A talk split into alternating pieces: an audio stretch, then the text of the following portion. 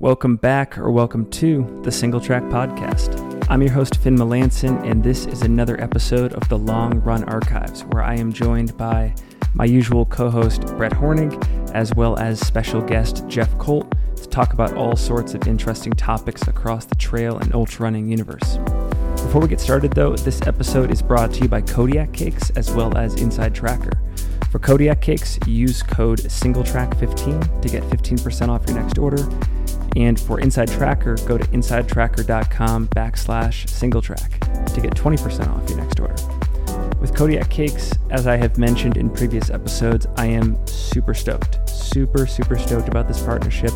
Almost as stoked as Chris Mocko when he secured a similar sponsorship with them back in the famous Mocko Show days of YouTube.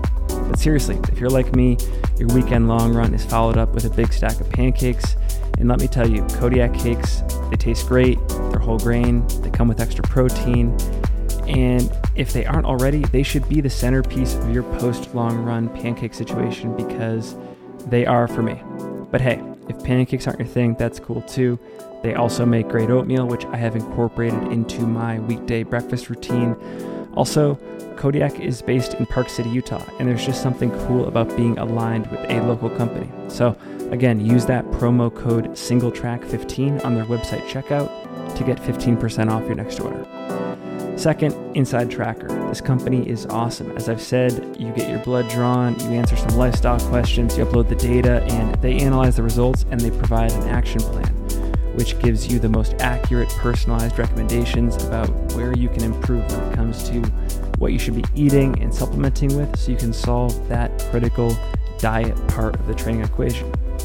I like to think of it like having my own personal data driven nutritionist in an app. So, as I mentioned, go to insidetracker.com backslash singletrack. Using that link is going to get you 20% off your next order. And yeah, I am taking my own Inside Tracker test later this month. I look forward to sharing the results with all of you. Again, just to provide insight into how I personally use their platform to guide my diet and ultimately to reach my training and racing goals. So there you have it Kodiak Cakes and Inside Tracker. Thanks for your support. Let's get on with the episode. All right, we're back with another episode of the Long Run Archives. I think this is the sixth edition. I'm joined by my normal partner in crime, Brett Hornig, but we also have a special guest, the one and only Jeff Easy Colt. Jeff, how's it going? It's going well. Thanks for asking, Finn. And you're coming off Western States. You had a super strong performance, and I think a lot of listeners will remember you from our post Black Canyon Golden Ticket talk. And we also caught up before Western States, and you're a fellow super fan of the East Coast too. So it's awesome. Yeah. Yeah. How's how's Western? Uh, it was awesome. I I think I told you I was going to set out and run a pace race, and that go around it kind of nipped me in the butt because I ran the pace I wanted to run, and I ended up 11th instead of top 10. Uh, so that can that can uh, that can be a negative, uh, I guess, experience if uh, you run the exact pace and everyone else has a good day. But all in, it was uh, it was an awesome experience.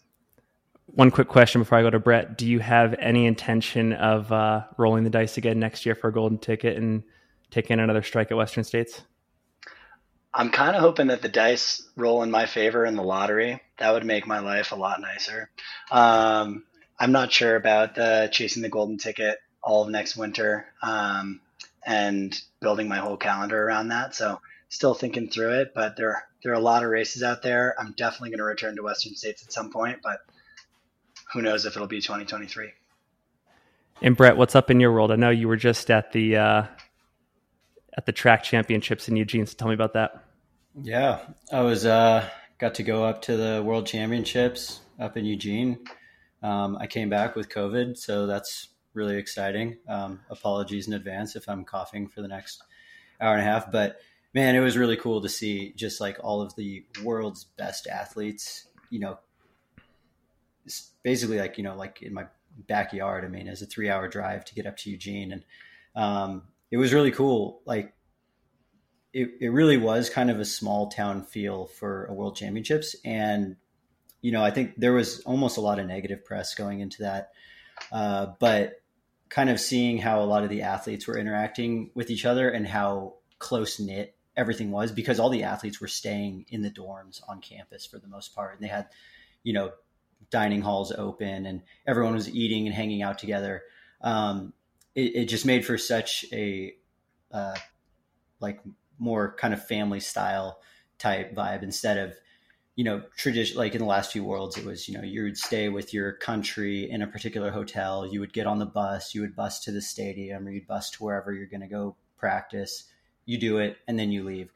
Uh, up in eugene you know everyone was there pretty much the whole time. So even in the stadium too we're walking around and uh, you know the one of the days we were up there the men had com- completed a high jump the night before but they were just all back out there in the stands watching the ladies high jump so you know we're standing up there watching ladies high jump and i look behind me and it's the italian guy who got fourth and he's just watching it there now as a fan i'm just like that's that's super cool I heard Travis Scott was there. Um, yeah, he's a big track and field fan. I did not see him, but I definitely heard he was there. And um, yeah, and, and you know, the big question was like, oh, how much did you get paid to come and you know show up? And you know, his answer was like, I just, I just like track. I just wanted to see you know running. You know. We got to give two shout outs before we dive into this episode's agenda and some of the debate. Uh, last archives episode, I announced that I had some medical difficulties that now prevent me from regularly consuming caffeine. And uh, I let it be known, I lit the beacons that I need some decaf coffee in my life. And we had two fans of the show that happened to be roasters one from Loyal Coffee, one from Prescription Coffee.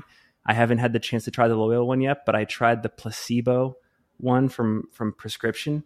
It's pretty damn good. And I actually, so another listener to the show, a guy named David Hedges, is a coffee aficionado. He set me up with a grinder and this whole AeroPress thing and sent me down this YouTube rabbit hole. And now I'm like just living this uh, like barista lifestyle from 7 a.m. to 8 a.m. every morning before I get my day started. And so, anyways, shout out to Prescription, shout out to Loyal. Brett, have you tried that stuff yet? Because they sent you a bag too.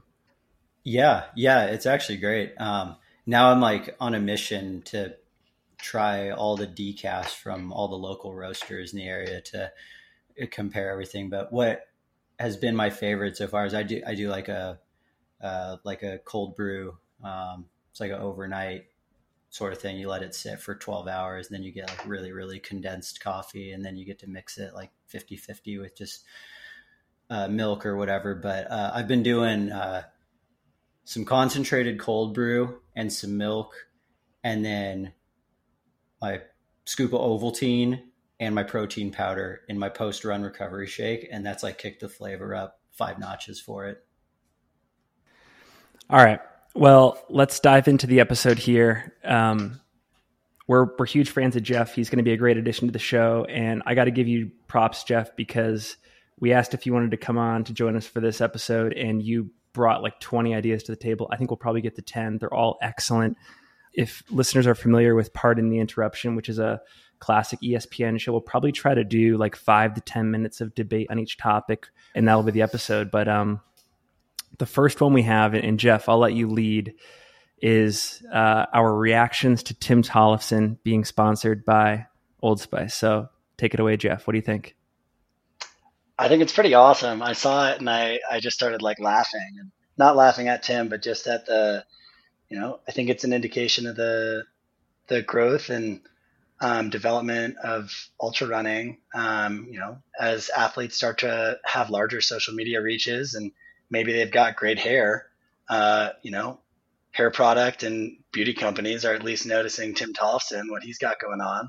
Um, if I was with really any brand uh, in the greater sphere of running, like I would want Courtney Dauwalter to promote my product. There's there's certainly a lot of characters in our sport that I think could transcend the classic, you know, running sponsorship and kind of jump like Alex Honnold did to like getting a, you know, getting an insurance sponsor. Um, like what are the what are the sponsors that are really going to actually make running a more, you know, livable and financially uh, solvent like career path? It's probably not going to be the small nutrition brands but who knows? You know, it it could be the the Courtney Dauwalter sponsored by Gatorade. Yeah, totally. It could be. Yeah, I mean, I, I really like kind of the like uh, the the slippery slope towards awesome sponsors like Tim and uh, Old Spice. I mean, I, I and, and on the small scale, you know, we see it a lot with you know social media partnerships. You know, I hope I'm, I'm just assuming that we're going to see Tim Tollefson in like a Old Spice Super Bowl commercial later this uh, winter.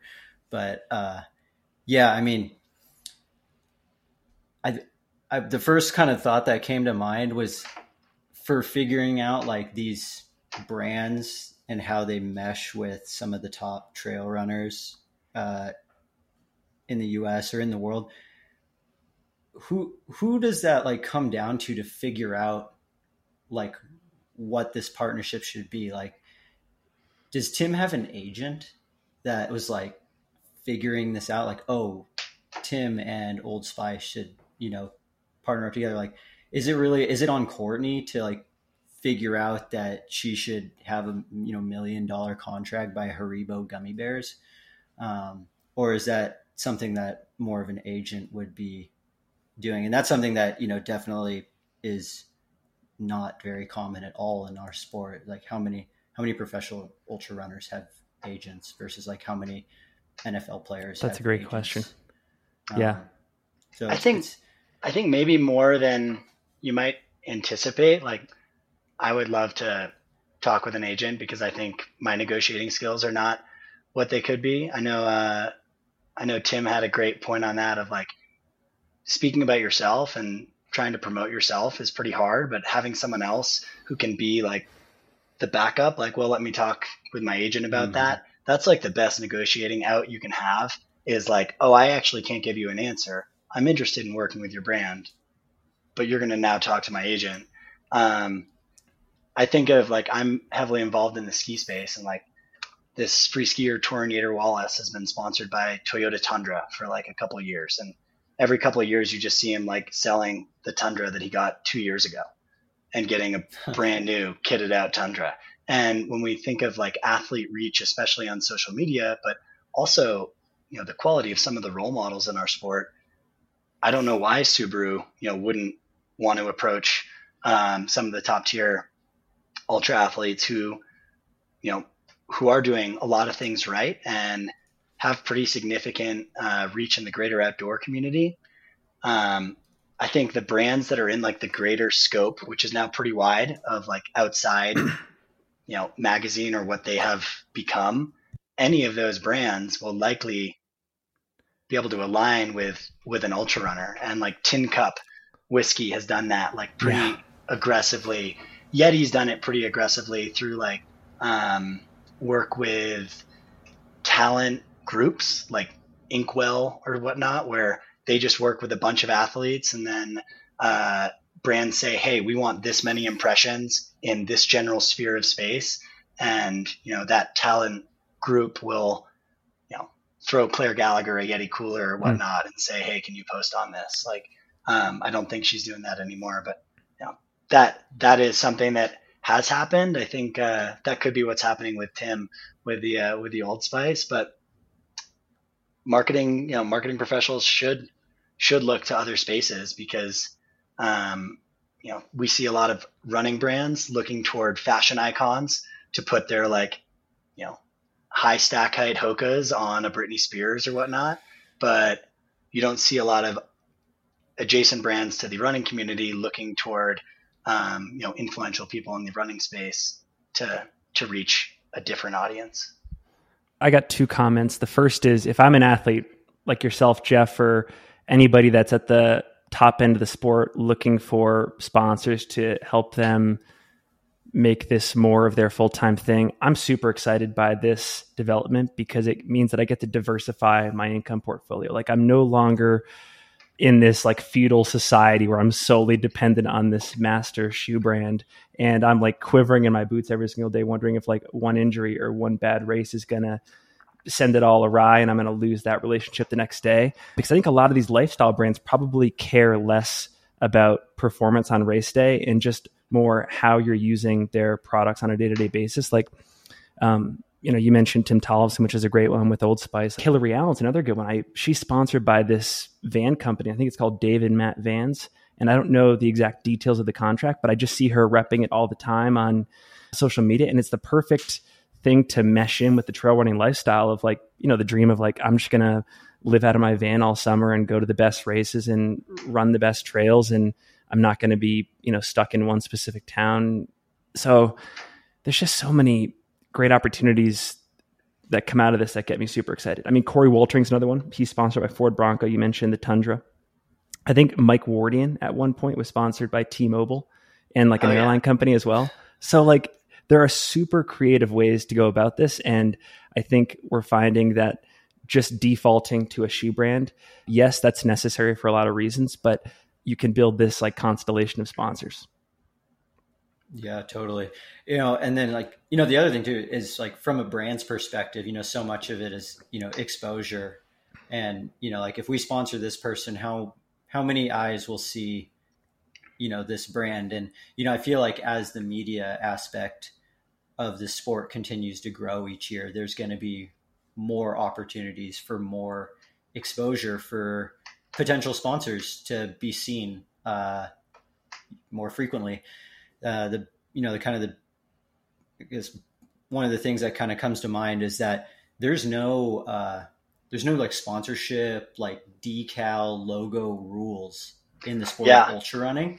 That's what I was going to say. Is awesome, and I love that because coming from like a track background and like USATF, there's a reason why there's only like six sponsors in track and field is because there's like literally an approved list of logos that you can have on your singlet when you're at USA's even, and the logo can only be as big as the swoosh that's on Finn's singlet, and you can only have one. At Western states, I could theoretically have like seven different sponsors down the back of my pack.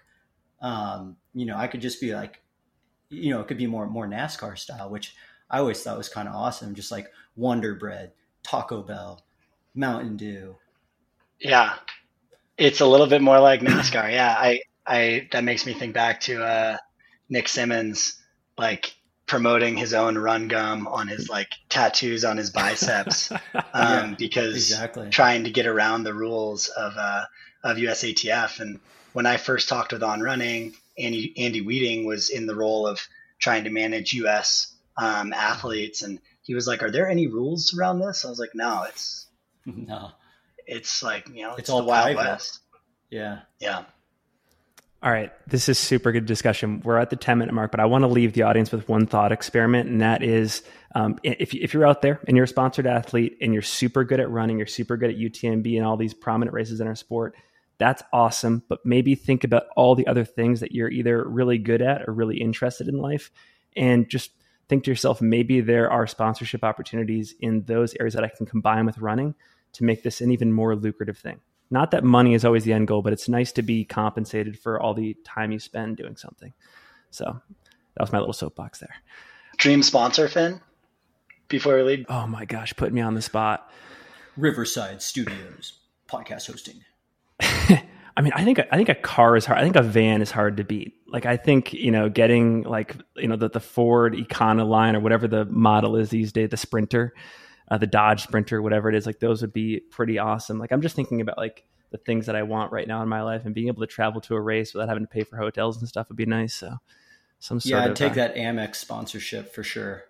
That would be sweet. I'm in like moving phase. I just moved to a new house, and I'm like Dewalt. Like, give me all the power tools. I just want unfettered access to power tools for all projects right now. All Jeff's Instagram feed now is just reels of him and like the Home Depot music in the background of like, oh yeah, look at me try yeah. and put up this drywall. That's super awesome. Um, all right, next topic here. What makes a good race culture? Brett, you want to start this one? Yeah, so I have I have like two like splits, and I you know I want to hear from each of you about like what makes good race culture. Like I have big race culture and small race culture because I love both.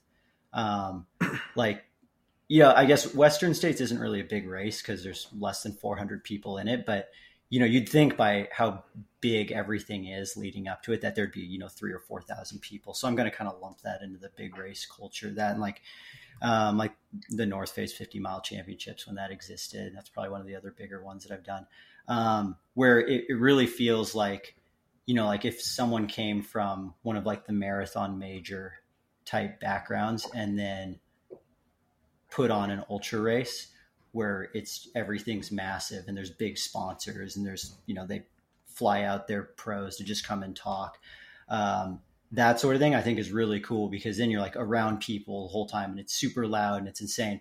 I also love the small mom and pop race culture. Like just a couple weeks ago I, I got to help out at the siskiyou out and back runs which is kind of our local ultra here. And we do a 15k 50k 50 mile 100k and you know we go meet up at the mountain. Um, it's pretty simple. I mean it's really cool courses and the emphasis is like going out and enjoying beautiful trail. Um, and it's not loud and rambunctious. Um, and you finish and you know the race directors are there to shake your hand and give your medal. And you hang out at the lodge afterwards and eat some food. And like i also love that. So I don't know if there's one that I like more than the other, and I do think both are absolutely necessary uh, for for the sport. Um, but what do what do you guys think in regards to just what you're looking for in race culture? I, I want to say one thing before I go to Jeff, and I'll just tell you what I don't want because I've seen this at too many races I've been to, where typically it's, it's at 100 milers. You finish the race, you get to the finish line, and it's like you, your pacer, maybe one intrepid volunteer and like a ham radio guy. And it's like you're done. And i'm just like i just finished this like 100 mile vision quest and there's nothing here to commemorate that or to signify that i just went through this absolute journey. All i'll say before i go to jeff is i think it's very important to have a lot of stuff up front really as many days in the lead up as possible and then really drawing out the celebration of the finish as well so jeff yeah, I finished IMTUF last year at like 2 a.m. It was my crew, the race director, and like the timer. And I was like, well, should I wait around? And he was like, you should go get some sleep. And um, I love that race. I love the course. But one of the main things I look for is like, is this race actually building and supporting the trail community and um, making an inclusive environment that's also building memories in some regard. Um, and there's a lot of races out there that cost quite a bit, and maybe they like give you a cool race shirt, but they don't do really anything for like the community aspect of it. Um, and Brett, some of your comments made me think about like the Euro races versus the US races, and that's mm-hmm. an entirely different field. But um, one of my favorite things about Western States was just the people out on the course and actually getting to see people, and even that like lone photographer who I hadn't seen anyone for 15 or 20 minutes and they're out there like saying hi, like having some mm-hmm. type of um, personable relation or like interaction is pretty key for me. Um, so the European races are crazy because the entire towns that they run through come out and support them. It's like a big, you know, tourism drive for those communities. And I did Peñagolosa in 2019, I think, and like 2 a.m. running through these little walled in villages. They were the aid stations had like you know 500 plus people in them, just lined with spectators. It was so much hype. That was awesome. So I definitely agree with the the people side of things. I think there can be small races where there obviously aren't that many people, but they can still do a really good job building community. And the two that come to my mind are the Jemez Mountain Trail Run down in Los Alamos. Um, I did that race with a friend we we drove down, stayed uh, stayed in like the Santa Fe area. Showed up in the morning. There was like a full breakfast for everyone racing, which was awesome. Uh, just some good energy, great energy at all the aid stations. Um, and then at the finish, there was like a live band that played for like four hours as the people all kind of finished in. They fed us all, I think, kind of a late lunch dinner as well. And um, yeah, there was a t-shirt involved, but there were some cool race swag involved. That's not what I remember from that race. I remember like, wow, these race directors just put on a community event first, and it happened to be a trail mm-hmm. race, and that's my my favorite thing about I think trail running community and uh, what I look for in a race. Um, I could do without the race t-shirt. I say as I'm wearing one, um, or like the the swag bag.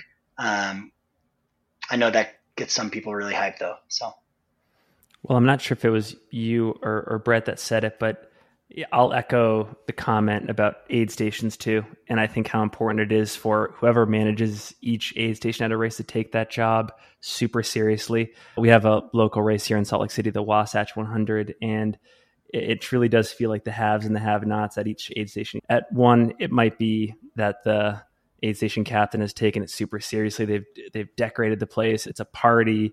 There's an overflow of volunteers. There's like three vols per runner coming in, and you just feel totally uplifted. And then the next aid station you get to is just totally barren. Like people are like getting out of their car from a nap to hmm. give you some M and M's and like tailwind, and then you move on. So uh, I know Western's an easy example, but I think that Western States is a great example of uh, a race where every single aid station, it's like that person's life's work. Like they compete just to be a part of those crews, and the runners are having an excellent experience each time. Yeah, same with Aravaipa. Like Jubilee puts on amazing events, and it's not just the production of like live streams and stuff. I think running through those aid stations, for the most part, they're they're stocked with people who are excited to be there and excited to see you. And um, yeah, I I have no real interest in running a flat hundred miler, but Javelina is always like pretty intriguing to me just because it looks so fun. It looks like a party on Halloween, and um, there's not that many people whose idea of partying is running 100 miles, but that is my idea. So if you want to party with me, you should hang out. Brett, you got anything else on this topic? It's yeah, kind of thinking about like the the European versus like American uh, trail races and kind of big versus small it almost sounds like one of the like recurring themes for the US trail races. Like if you want to have a successful trail race in the US, the reason for you doing it better not be to make money. Yeah. Uh, like your why has to be different than just make money because that just doesn't work in the US for trail racing because you can't have 6,000 people in a race. And I do think if you go into it with that mindset, which I think is the correct mindset, I think paradoxically you actually will make a ton of money, and it will become oh, this incredible. If you, exactly, if you try to make it this, if you invest in things that don't necessarily scale to begin with, but they create memorable experiences, word of mouth, all that kind of stuff, it's it'll catch. Yeah, um, and that's the other one I was going to say was the Cirque series. Like if you've done one of those events, you want to go back and do another event.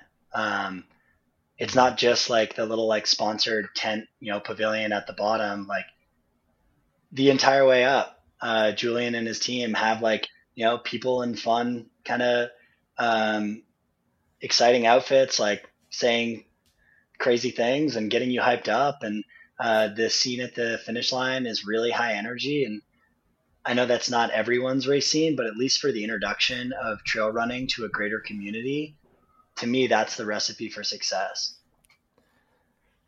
All right, next topic here. And Brett, I know you could probably do an entire dissertation on this topic and it would be incredibly entertaining. But uh, why do some of the best ultra runners rep road shoes in trail races? So, for example, Jeff Browning comes to mind, Jason Schlarb comes to mind. They have used that Altra Duo, for example, at Western States and other key races. So, why do they default to that instead of a quote unquote trail shoe? Well, so the, the like the first thing that I wrote down, like in probably like the simplest way I could explain it, was you wear the shoe that is best for the day. Um, and like most, like a lot of ultras that people are racing, the weather is good. Like it's dry, you know, especially some of these more competitive ones. Like, yeah, it might be technical or rocky, but like it's dry. All you need is a, a rubber like you don't need aggressive lugs you just need rubber to touch the rock and like that'll be tacky enough to grip and if if you think you need more than that without falling then like that's just a trail running like technique thing more than you know the footwear um you know so that, that was kind of the first thing was like yeah you wear what's best for the day because i'm sure it's not like you know, like Rob Krar won Western States in the Nike Lunar Racer. You know, is one of their more popular Nike's more popular uh, marathon racing flats. And this was when Rob was running for North Face. Um, you know, Tony Krupicka was he had run a ton in the New Balance 1400 racing flat and some some other like even more minimal shoes. I think that was what the Skaggs brothers had run in a ton as well. Um, and I think so much of that just comes down to wearing one what's comfortable and what works best for you on race day. You know, I I bet Schlarb and you know Jeff Browning, I bet they're training in trail shoes, and they probably have six or eight different models of shoes that they could wear on race day. But you know, once you know the weather and like what's coming out, then it's like, oh, okay, will this last the distance of the race? Yes. Like, will is it light and breathable for most you know warmer weather? Like, yes. Like, is it comfortable? Yes. Like, okay, there, that's my best choice then. Um, and who knows? I mean, maybe maybe there's like a like a macho stigma that comes to it too, because I mean, like 15 years ago, trail shoes were just like garbage. Um, so like, why would you even wear them anyways? Um, and maybe maybe that's just stuck a little bit. Like it's maybe they just think it's really cool to wear road shoes. But I think I think there's a little bit more reason to it than just that. Jeff, what do you think? I just had a thought of Matt Carpenter in his full Fila kit with his Fila Roadrunners on, and like that dude's still never been beat in two of the most competitive yeah. races in American history. Um, yeah, which Fila is a pretty sweet brand. Um, I I prefer road shoes for most races. Um, there's certainly some that I would use trail shoes for, and I talk about this with on uh, running quite a bit as like we talk through shoe design, and I like a lighter shoe. And I feel like often the uppers for trail shoes are either reinforced with additional webbing or there's Gore-Tex or they just add weight and bulk.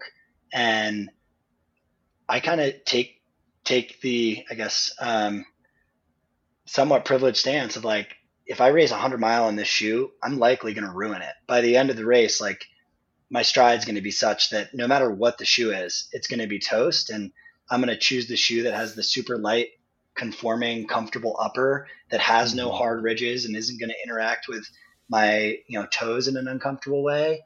Um, and I'm going to choose a little bit more cushion because that still provides protection over you know a um, trail shoe with hard rubber or a rock plate or something. Um, I had that interaction with Schlarb and uh, and Browning where like I was racing in the Altra Four or the um, the Lone Peak Four, and they were both in the duo. And I was like, this is back in 2018. I was like, why are you guys in that shoe? And they were like, this is like a flat dirt trail race. Like, there's no need for traction. I was like, dang. And ever since then, like that conversation has definitely influenced my decision on race shoes. Um, even for IMTUF, which was a really challenging, rocky race.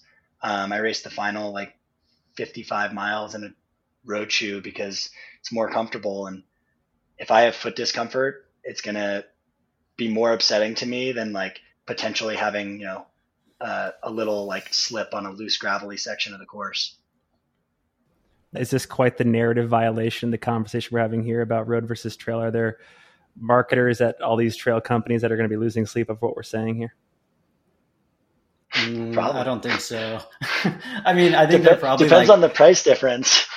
Yeah, I mean, I bet a lot of these trail people are like, "Damn it, yeah, I know. Like, I know the road shoes are still better. We're trying to make a trail shoe that is a road shoe but is a trail shoe, but we haven't figured it out yet."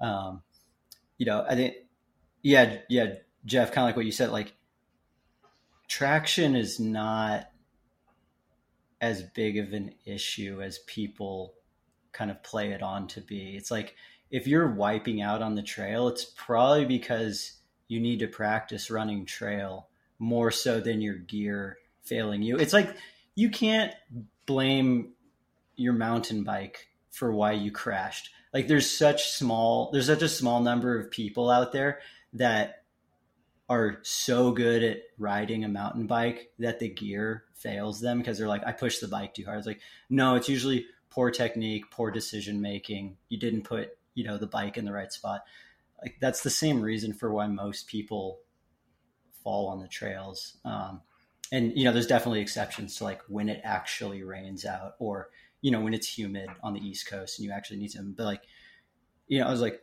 why why rock climbing shoes are just a piece of rubber underneath. They don't have a big crazy lug pattern. Like it must be the actual rubber that sticks to the rock. Um, yeah, you know, I mean, yeah, like uh, uh, Jamil's brother, uh, Nick Coury, he was wearing an Adidas like classic racing flat at Hardrock uh, just this year, um, which I, I, saw some pictures pop up. Finn, I think you tagged me on Twitter on one of them. Uh, but yeah, like he he as far as I can tell, he wore one pair for the entire race, and you know, for him, it's probably just comfortable. Like he probably feels the most nimble in that shoe, and if you feel good in that shoe, your chances of falling or running into problems are going to go down more so than just buying whatever on paper it says is the best for that day. Well, anecdotally, uh, I, I, wore the Hoka Clayton 2 for all 100 miles of the 2018 Western States 100, and I had a great time. Did you get any blisters under your arch? No. That's amazing. That's that, that was a great shoe, by the way. That shoe. I think the the companies that are making the hybrid shoes, um, the Challenger ATR is like one that comes to mind that you know is more of a road feel of a shoe, but has some in like intentionally mapped or placed traction. Um, like to me, that's almost the most road shoe or trail shoe like I want. Um, you know, think some of the designs I've been seeing from On have gotten me really excited, but you know, Salomon's always had some of their shoes with just like two millimeter lugs, and it's just the it's the right rubber. Um, when you have the right rubber, whether you're in New Hampshire's White Mountains or in Moab, it's going to work on the rock. And if you don't have the right rubber and you even have traction, if it's, yeah, if there's any slickness or uh, not enough grip, that rubber acts almost as like a lubricant and can be even spookier. Um, but yeah, it's, it's a good question. And we'll, we're only seeing more and more kind of road technology dive into the trail, trail shoes with Pebax and carbon plates and who knows how that'll actually uh, translate on some of the rockier trail races. But if you know if road shoes are having that much of it or making that much of a difference in the marathon when runners have really long strides and are only running 26 miles like who knows how that translates to something like a trail race where your stride is a lot shorter and you're running a lot further um, you might not have the same rocker and cadence uh, or it might actually be making that difference for just way more steps. So I think I think we'll see a lot of um, shoe technology changes in the last in the next couple years. Well, let's go to the uh, next topic here. I'm not exactly sure how to phrase this, but clearly there is a camp in the ultra running world that prefers to focus media attention and competition on the Western States Golden Ticket Series and related races there's another camp that tends to invest most of their energy in the USATF world, so like the 50k championships, etc. I personally think, and I think you both of you might agree, the USATF world gets a lot less coverage, maybe less prominent athletes. Um, but maybe the question here is should it be the case, given what USATF represents, that they should be at the forefront by default? Or does it make sense that we're having this jockeying for prominence in the community in terms of what races are important and what athletes are important? And I don't know, Brett, you want to go first? Um, yeah, I mean, should should USATF just automatically be like placed number one because it's USATF? I mean, I don't necessarily think so.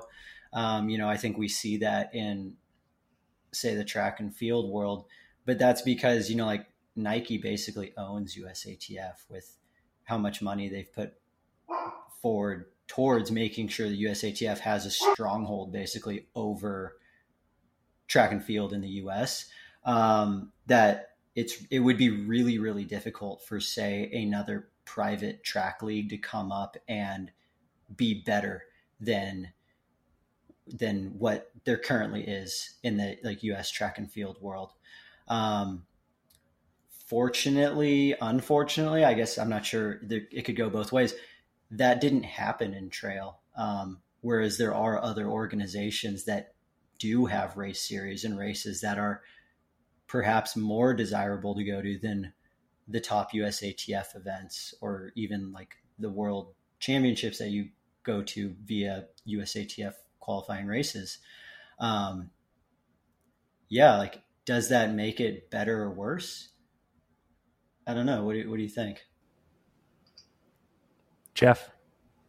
Yeah, I, you know, I think that there's obviously a lot of politics involved with USATF and the MUT board of USATF.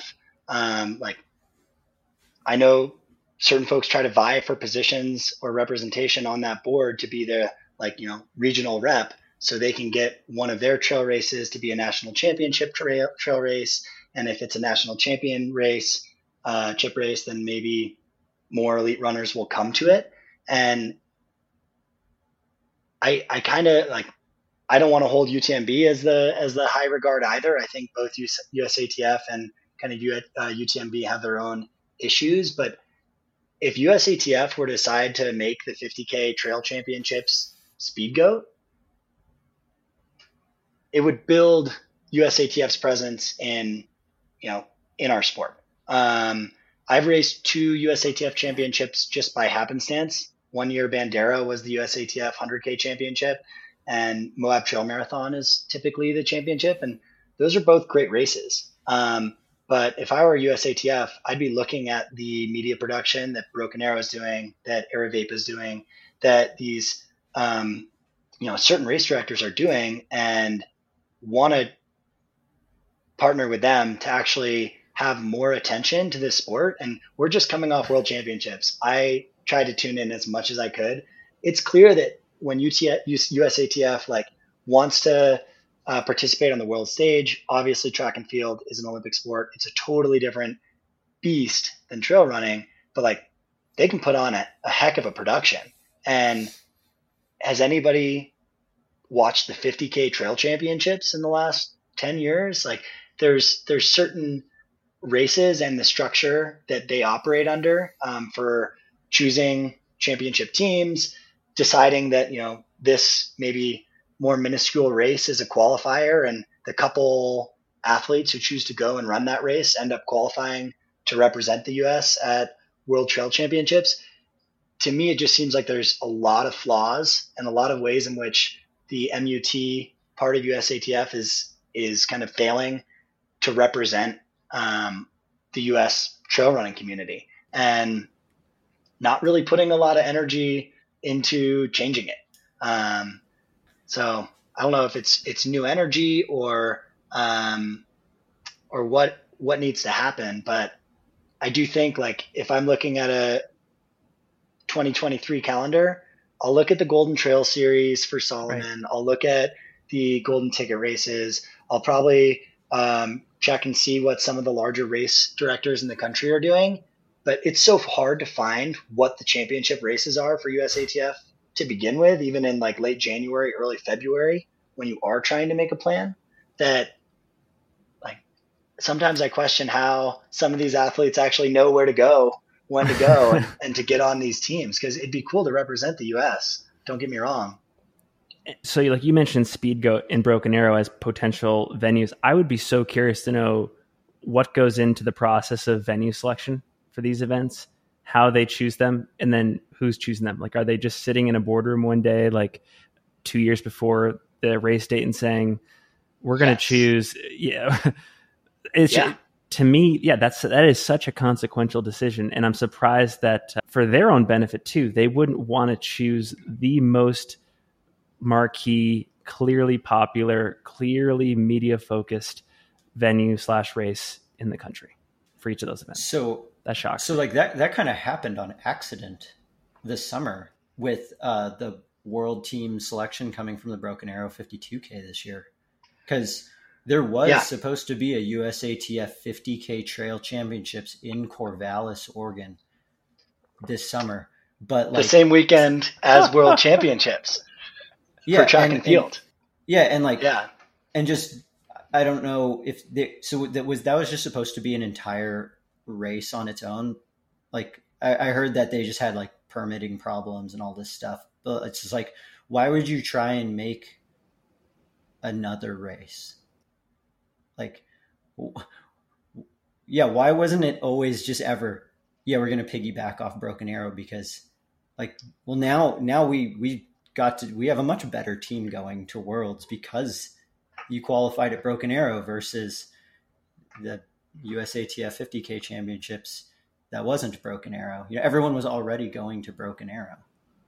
Let me ask a question. And Jeff, maybe this is in your contracts with On, for example. Is there any incentive for you to compete at any of these races, like these USATF championship races? Do you get any bonuses in your contract? I mean, maybe you should speak generally because you probably don't want to disclose what's in your contract, but do you hear athletes talk about like the bonuses they'll get from USATF races?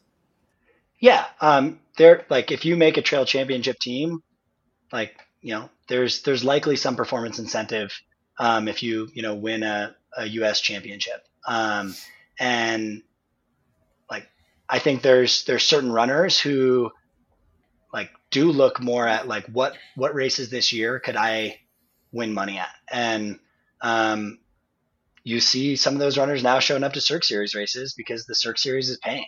Um, you see those runners, yeah, showing up to USATF championships some of them are quite competitive. I'm not saying the Moab Trail Marathon is like a, a weak field. That's typically really competitive, but the 50k trail champs or um, you know variably the 100k trail champs like if you know you're going to get you know a payout by going there and you also know it's not going to be that com- competitive and then you get to represent your team you know your nation at at worlds why wouldn't you do that um, and that kind of like gets to there's amazing trail runners that consistently represent the U.S. Like Andy Wacker is phenomenal. Joe Gray is phenomenal. Like David Sinclair is qualified for a number of these teams. He's super strong. On the women's side, like our women have been incredibly effective at world championships for um, you know for for mountain races. Um, but you're never getting like on the national scale. You're not really getting to compete against the stiffest competition. Um, I think Loon is a good one. Loon Mountain Race is a really competitive race, and they've run that. Like people know they can go out for the Mount Washington road race and tag on Loon, and they're going to have like a really stout, you know, couple weeks of competition with Whiteface there too. Like if that's the type of race you want to do, that schedule makes a lot of sense. Um, having the 50k trail champs in Corvallis, like it's a good thing that didn't happen because it didn't make a ton of sense. Mm-hmm. Maybe this is a whole debate for another episode of Long Run Archives, but the person in me that is always concerned about the plight of athletes is wondering if you do make these teams, how responsible are you for the plane tickets? What kind of gear are you getting for these races? Are you getting access to coaches? Like, does USATF play the role of what a brand would play, for example, getting their athletes ready for UTMB. I'm super fascinated about that. Maybe one of you two already knows what that world looks like, but um, it would be very interesting to dive into that. Yeah, totally. I mean, I I have personally never made a USA team. I probably will not. But um, it, I mean, it sounds like the funding on the trail side of USATF is lacking. And anyone who makes the US team is probably going to be less likely to speak out and be like, I just got my USA kit. By the way, here's a whole bunch of things that suck about me going to Worlds in Thailand. You're not really going to hear that that much. So, um, yeah, that's kind of a tough, like, I'll take that uh, bullet. That's like a tough question to get to the bottom of, but I think we're we're going to have to do a little more digging in regards to like what each athlete does exactly get versus like say making the world team as uh, a track athlete. Um, you know like like like you know you make the world team for track you know and it's it's the same usa kit as for trail. You know like it's a nike kit it says usa it's really fancy you get all the warm-ups and stuff. But like uh, i saw on I think it was Courtney Wayment's Instagram. She just signed with On uh, Athletic Club, and uh, she runs the steeplechase.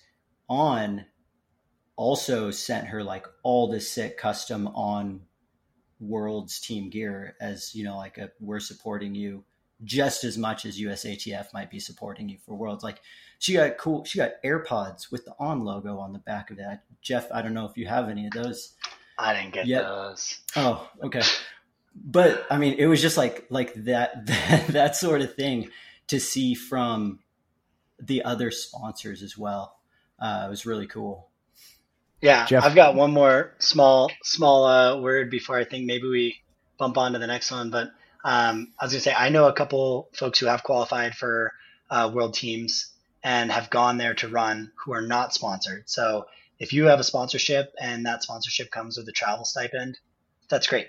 You're likely gonna get your trip to Thailand paid for. But a couple years ago, I had some friends qualify. I think when they were in Ireland or Great Britain, um, and they're yeah they were basically paying for their their own vacation over there um, to go and race and represent Team USA, and um, it's it, it just seems like in in a lot of ways the the trail contingent of USATF could uh, could hit the mark maybe more with what the greater audience of trail running wants, but uh, it's never surprising that like the Italians and the French and the Spaniards and uh, like are really really strong at at Worlds and and the U.S. like we hold our own a couple times. Uh, obviously, you know we've got a couple athletes who are continually dominant, but um, in in Spain, the year I ran Peñagolosa, that was part of the World or the Spanish National Cup, and like the elite runners from Spain, with the exception maybe of Kilian, were like there on the line. And it was really cool to be like, wow, I'm running against like Spain's, you know, like a depth of this field of, of Spanish ultra runners in a way that I don't think I've ever run against in the US. Um, having like national races or a national race series that like really means something and people want to be there and, and, you know, compete against their nation, not necessarily just make a world team and go on is is something that maybe we're we're lacking a bit. Hmm. Let's go to the next topic here, and it's the perfect offshoot to this whole USATF debate. There is a whole class of athletes that have decided to make their mark very squarely within that USATF world. One of the most recognizable ones is Joe Gray. I think everybody here is fascinated to see what would happen if he ever departed from that world, even if just for a temporary moment to compete against the likes of Kilian Jornet and David Magnini and Walmsley and just all of these other people on his level. So, uh, I guess the question I have for both of you is why do you think he hasn't done that so far? Or conversely, why athletes like the ones that I just mentioned haven't met him in his world? And will it ever happen? Because I see, you know, I mean, father time is encroaching. That guy's 38 years old. So will this ever happen? So I guess the one thing I will say is it has happened, actually. Uh, Joe Gray's run Sierra all like five times. Um, but uh, his, so his he his best finish at Sierra all was second in 2014. Um, wow. Okay, I am got, so sorry. He got 11th in 2018. But then outside of Sierre-Zinal, I'm pretty sure, as far as I can see, it seems like the only other times he raced in Europe were for like world championships. Um, and and it, you know, I, I as far as I can see, he hasn't gone over since like 2018 or 2019. But one thing that's very unique about Joe Gray's racing career, which is very the only other person really that comes to mind that did well up until like a couple weeks ago, this uh, kind of style was uh, Dakota Jones, and that Joe Gray's average race distance as his career has progressed has actually gotten shorter. You know, it seems like most people start short and go long. Joe has a you know a bunch of 50ks and marathons that he's won and run really well, but in the last like 5 years, he's barely done any races over 2 hours with most of them being under an hour and um, you know, shy of some VKs, I was just kind of wondering like is it worth going to Europe for a race that might take 45 minutes and if and also like for those that short of races, what ones in Europe are great that much more competitive than the ones that he's doing here in the U.S. You know, like Sierre-Zinal's what under two hours. But like Mont Blanc Marathon and Zegama, like those are pretty long races for what you know in comparison to the races Joe has gone. So, you know, I don't see why he would go over to Europe to do those when he's not training for three hours or two and a half hours or things like that. Um, but Finn, I, I want to apologize. I, I think I misled you on the Sierre-Zinal bit. I, I do remember because he raced Kilian in 2014 at Sierre-Zinal and, and Kilian did win. And I have so much respect for Joe. Um, yeah, I and, wrote like an 1800 word first, uh, you know, um, profile on him. He's, he's such an amazing competitor and I think a really awesome role model. But it is interesting. Like he's got, you know, what, 20 U.S. national championships uh, titles now, and he's got a couple world championship titles. But um, we've seen the the Joe Gray Andy Wacker show a lot, um, and the I wonder like if he just is so focused on like winning another national championship, or if he like kind of gets bored racing the same people a lot. And Andy's an amazing competitor. Um, Joe put down a crazy time on the Boulder Skyline Traverse for Salomon Golden Trail Series and uh, qualified for that. I don't think he went and ran it though. Gotcha. The, well, the finals. Jeff, I got to say one thing first. Uh, you got to understand this is like Ron Burgundy. I read everything on the teleprompter. So if you tell me that Joe Gray's never runs Sierre-Zinal, I'm going to say that live. uh, my apologies, Ron. Um, but yeah, I I think there's there's a lot like you know there's a lot of arguments that can be made for Joe being the best you know kind of shorter distance trail and mountain runner in like U.S. history, and then there's arguments made that like other folks go and race the same courses and run quite a bit faster than him, and um, it's not often that we see him line up against a lot of the other um, a lot of the other top talent either in the in the U.S. or the world. Because again, those World Championship races, um, I don't think they're they're always attracting the the, the most elite runners. Um, yeah, Sierre-Zinal. I think I think just seeing even having having Joe uh, go toe to toe with with some of those guys anywhere um, would be really cool to see because I do believe he's he's a you know one in a million talent and he's super fast. Um, but he's an example of someone who just like committed to that USATF route and maybe in another country where their running organization uh, promotes promotes the trail running more, um, he'd be the most you know well known name in the sport. But that's mm. not necessarily the case here. Mm. Totally, yeah. And like, I mean, I'm just also completely speculating here, but I mean, who knows what could be in his, you know, Hoka contract regarding uh, the races that he runs. I mean, he's been with Hoka for a number of years and probably has a fair amount of say in regards to like negotiating, you know, bonuses and how he does at some of these races. So, um, you know, that could play a factor into it as well. Of you know, like Hills pay the bills. Yeah, this isn't. By the way, I just looked up his bio. Apparently, he was voted the greatest mountain runner of all time in some sort of poll through the World Mountain Running Association, which is very interesting. I gotta, I gotta have him on the podcast at some point because, admittedly, I'm pretty checked out of the sub ultra scene, and um, but that's interesting. That's that's a that's a bold. I mean, it very well could be the case. That's a bold statement, though. I want to know how many people voted. Well, let's go. Let's go to the next topic here. Um, the question is: How can specialty retail contribute to the growth of competitive trail running? And I guess there's an addendum here: Can it grow without the help of specialty retail? So, where does I guess where where does specialty retail fit into the equation here? And Jeff, you want to start? Yeah, um, we have a sweet specialty retail spot here in Carbondale called Independence Run and Hike we do like Thursday night group runs there. They're awesome.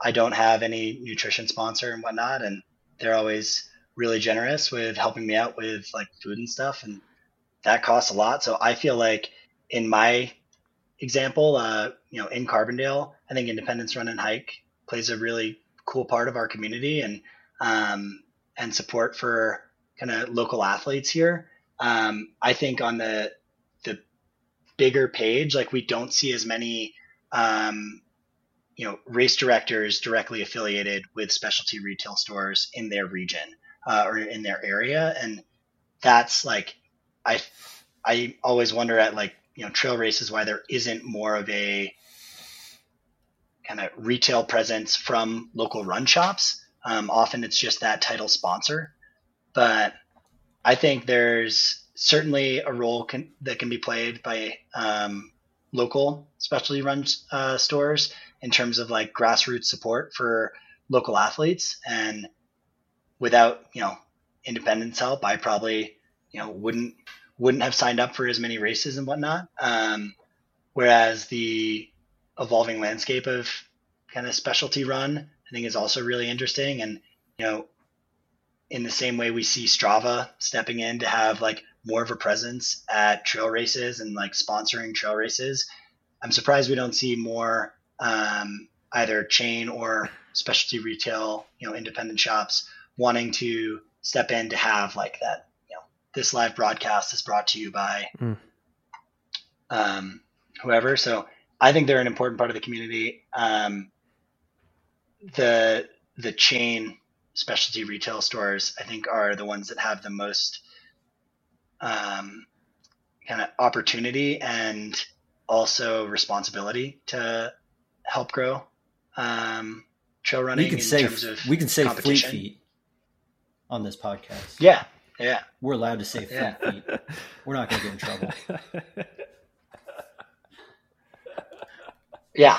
Um, they just acquired Boulder Running Company. Like, there's a lot of these larger uh, specialty retail run stores that, you know, maybe were that focal point for a running community um, that are being, you know, acquired or um, kind of brought under the arm of maybe an REI or uh, mm-hmm. different different growing giant. So if that's happening, like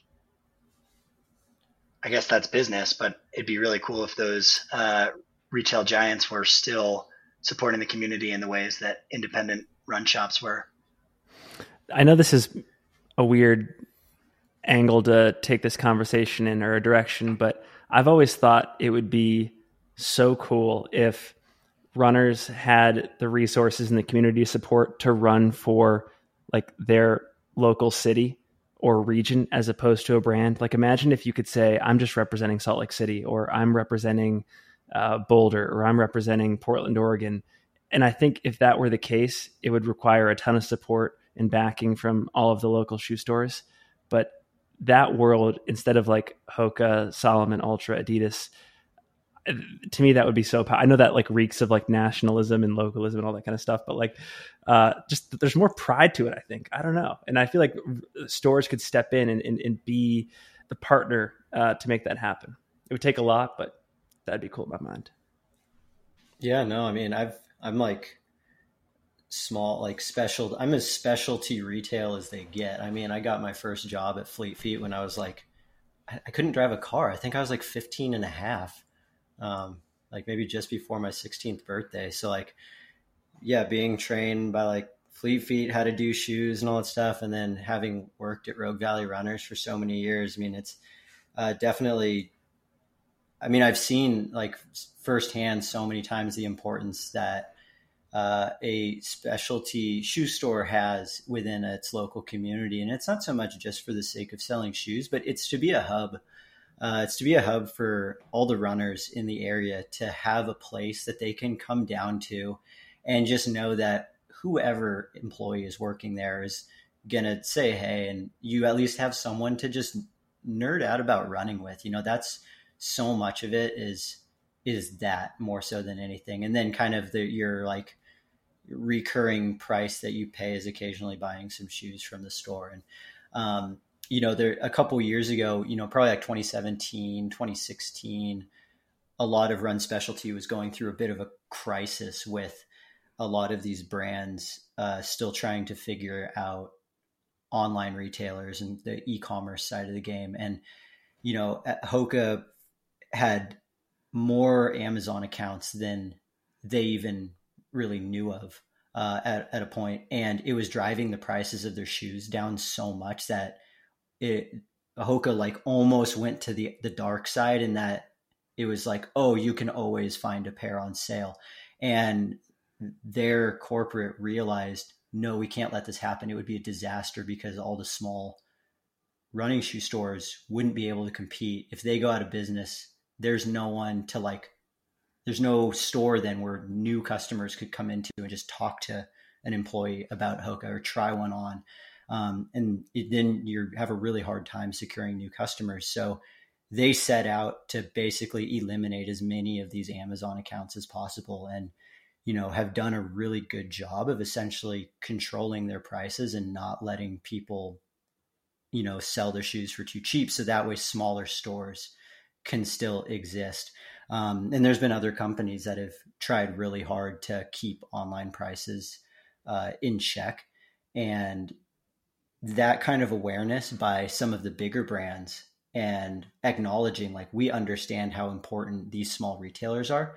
Um, that was like a really nice, just kind of a nice, like not like a wake up call, but just a nice bit of assurance to hear from these larger brands being like, no, we, we do want you to succeed. It's not just about selling shoes and making money because you know, kind of like going back to directing a race. Like we understand it's about the experience and the people you meet and who you talk to and the group runs and all that stuff. That all goes into, uh, you know, the, the particular shoe that you end up being in.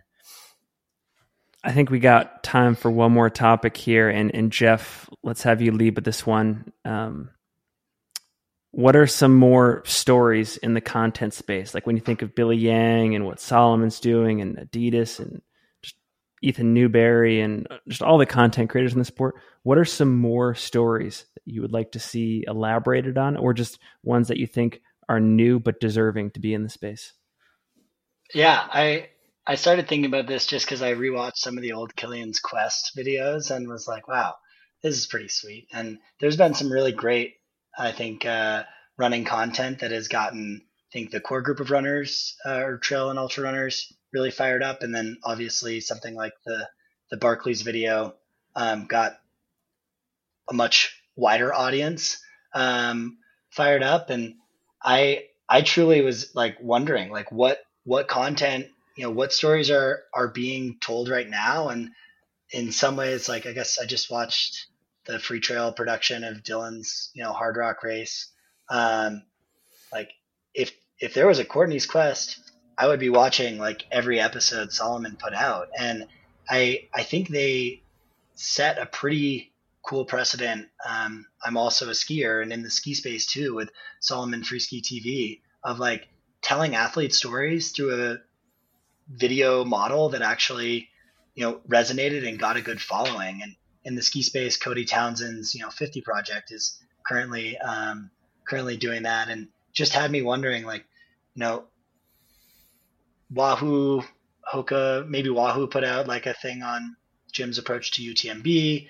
Um, what what stories are being told right now, and um, yeah, what like I guess what could brands do better? Is there is there a hole in kind of our I guess content um, where like there are there are some really great running podcasts. There's some really great running journalism. Uh, where are the you know great kind of video content being made around running right now? I'll give you one idea, and then Brett, I'll go to you. Uh, I had a guy on the podcast about six months ago.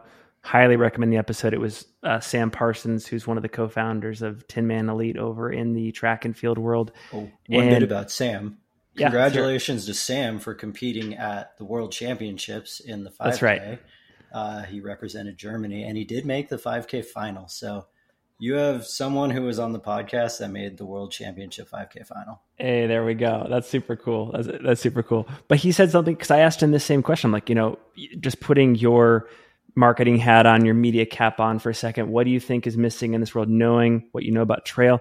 And he wanted to see more stories about the disaffected, disillusioned collegiate runners that feel trapped in the system. They're on like that track and field treadmill and they like just like lose all interest in running but then like serendipitously they had this amazing experience on the trails and they're totally hooked and they realize that like they've just been revived and they participated in like the Miwok 100 or something like that and all of a sudden they're signed up for five more races and then all of a sudden they're signed by hoka and then all of a sudden they're at utmb and uh, i'm not sure that that story exists yet. I mean i know there's examples of people like sage canaday and, and rob krar who kind of took that route and i mean even walmsley in a sense but I think that story and a series around that or a movie around that would speed up the process of recruiting even more collegiate athletes right out the gate from college to our sport immediately as opposed to this you know mode where maybe they graduate they try their hand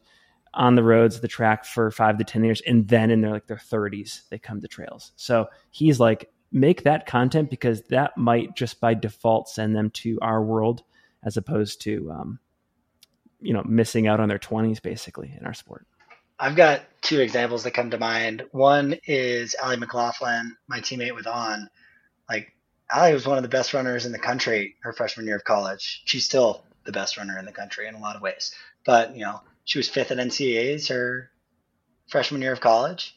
Hmm. um, and then struggled with a lot of injury. And what she just broke the mountain marathon record by like 10 minutes or something. Like, I want, I want on to make that story. Um, Ashley Brasovan, like when I was a high schooler, Ashley Brasovan was a high schooler and like winning, you know, like Footlocker championships. And like, I'm certain that her life story is pretty interesting. And I think it's probably full of some really high peaks and some pretty low lows. And uh, it's cool to see her show up and kick ass.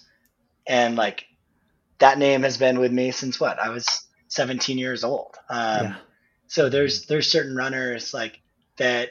Yeah, I've I've followed for more than half my life now that are still actually running, you know, in a lot of the same races I'm I'm racing in, and I think there's a lot of uh, you know gaps in their story that I'm I'm not you know really sure uh, how they got to where they are. But um, those those would be really cool. Uh, I I tend to like, yeah, want to almost hear the other story of like, like I don't know, like one day I just started running.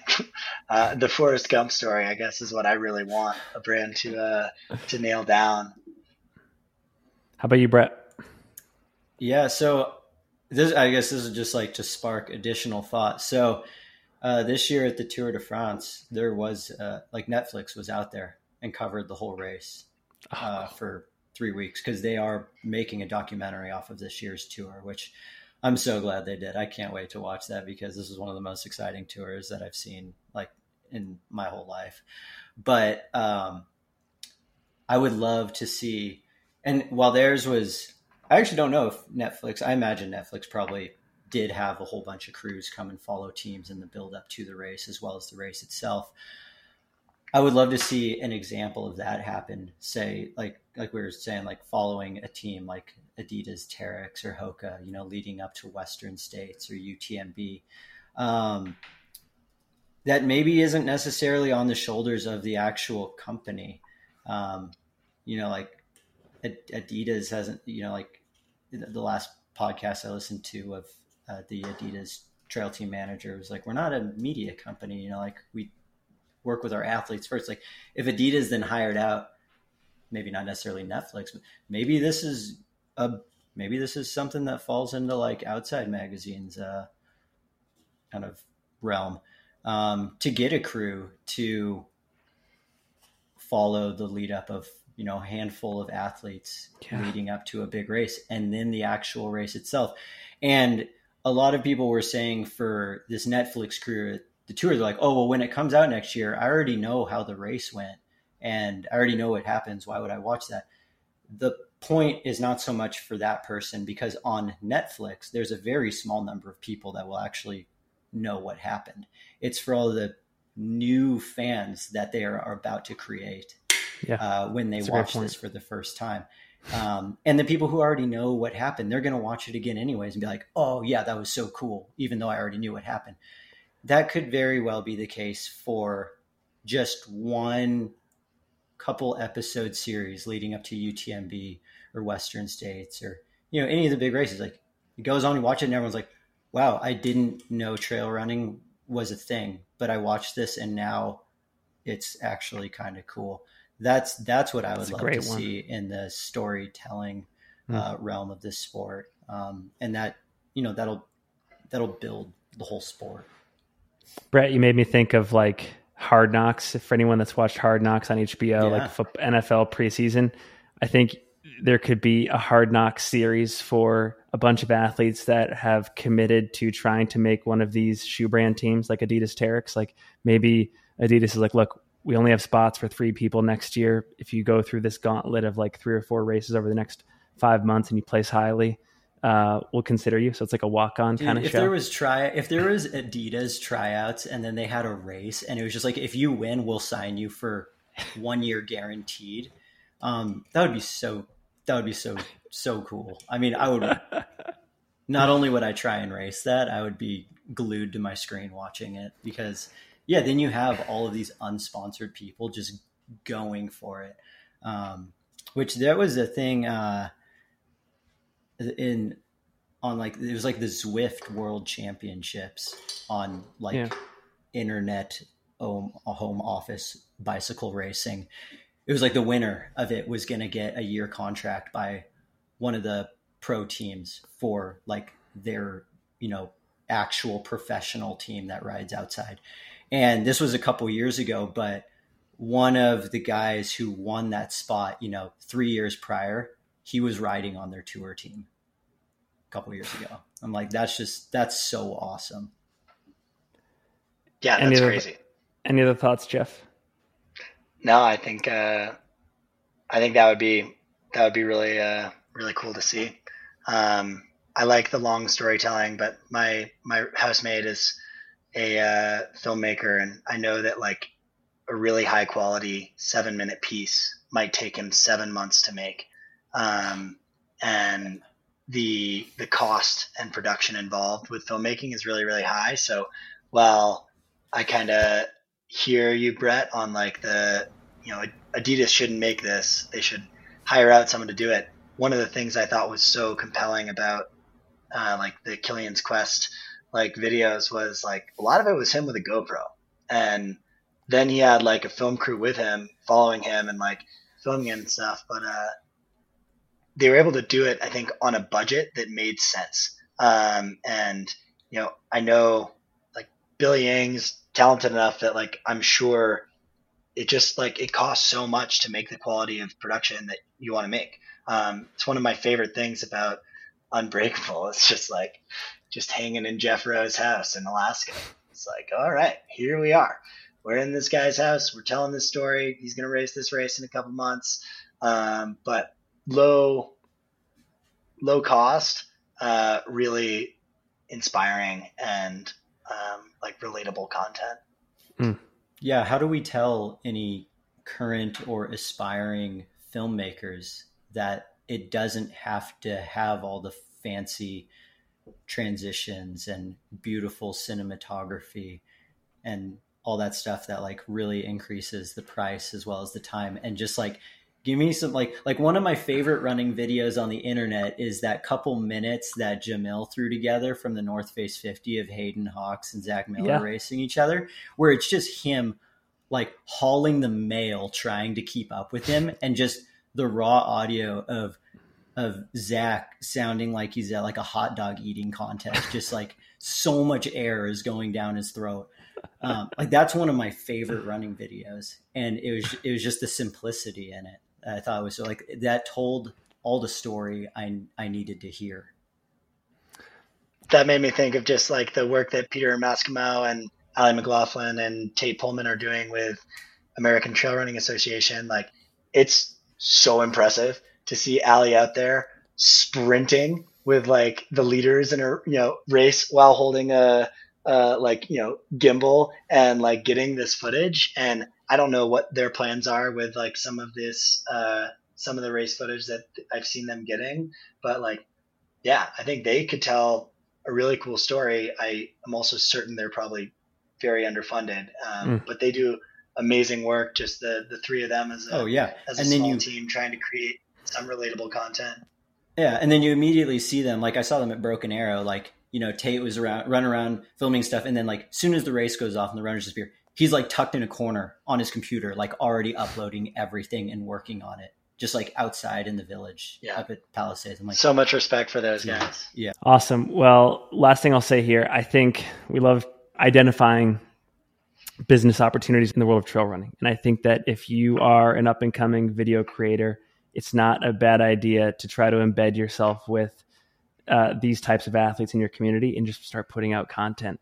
Um, because I think we'd all love to see brands be on the ground more with their athletes, putting out these YouTube videos and whatnot. But um, I mean, Jeff, you just painted a picture of all the resource constraints that exist. So, for any indie creators out there that want to go do this in their communities, I think that you could probably just DM one of these athletes and they would be stoked to be followed on a run with the camera and get some like primo footage, you know, running single track in the Wasatch or something. So, um, just wanted to say that. Uh, guys, this has been super fun. I think we covered a lot of awesome ground. Jeff, it's been a pleasure to have you on. We'll have to have you on for another archives episode down the road because we got to less than half of your list. But um, yeah, thank you so much for the contributions and, and the ideas to chat about. Absolutely. Nice chatting with you, Brett. Nice chatting with you, Finn. And um, yeah, I'm still riding a high from world champs for track and field. So like I want all the all the running content right now. Brett, you got any parting thoughts?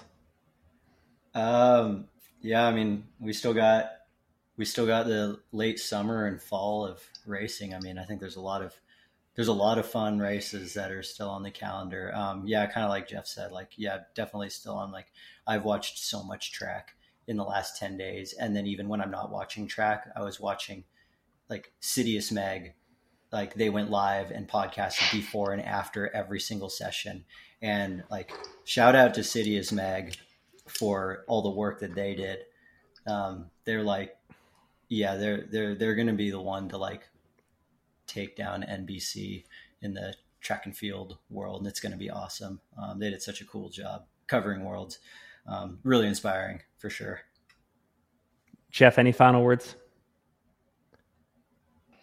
I'll say, I guess my highlight from World Champs, and there was a lot, but was uh, Luis Grijalva coming in fourth in the 5K. Um, oh, sweet. NAU runner, Guatemala, absolutely crushed it. Like, I think qualifying for the championship race was pretty cool. And then he was, you know, tenths of a second away from a of a um, world championship medal. So I'm still like so jazzed. I don't know Luis. I followed him for a while, and uh, I think his story is really cool. And if you don't don't follow along or haven't seen that race, go go check it out on YouTube because it's really spectacular. Right on. My parting thought is just I am riding the Stoke from this past weekend Speed Goat 50K here in the Central Wasatch Range. First year as a UTMB event went off mostly without a hitch, I think. Karl's the man, great fields.